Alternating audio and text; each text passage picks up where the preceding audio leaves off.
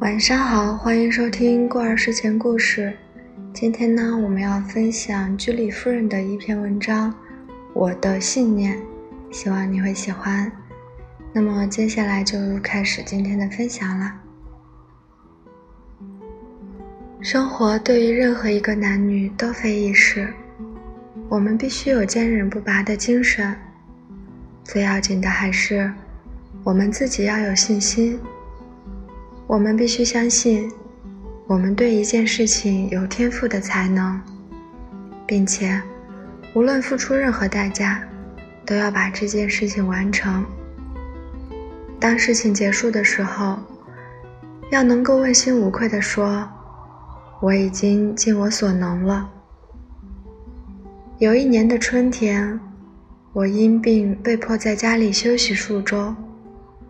我注视着我的女儿们养的蚕，结着茧子，这使我极感兴趣。望着这些蚕，固执着、勤奋地工作着，我感到我和它们非常相似。和它们一样，我总是耐心地集中在一个目标。我之所以如此，或许是因为有某种力量在鞭策着我。正如船被鞭策着去结它的茧子一样，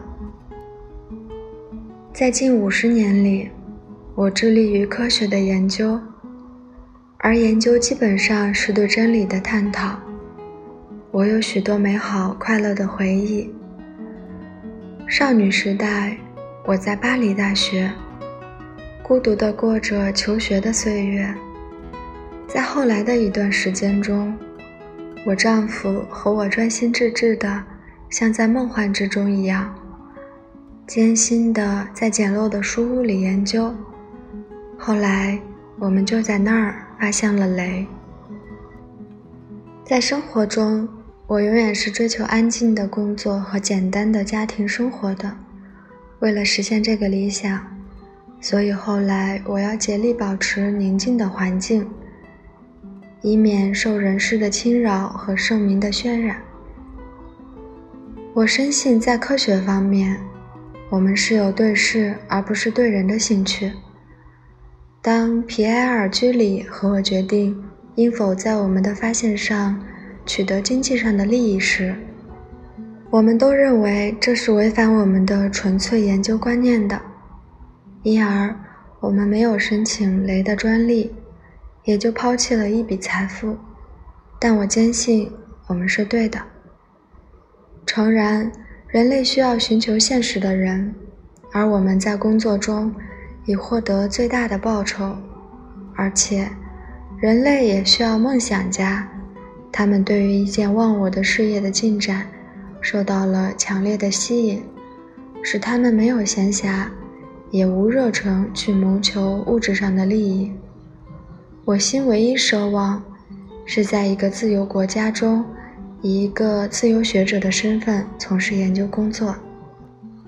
我从没有视这件权益为理所应当的，因为在二十四岁以前，我一直居住在被占领和蹂躏的波兰。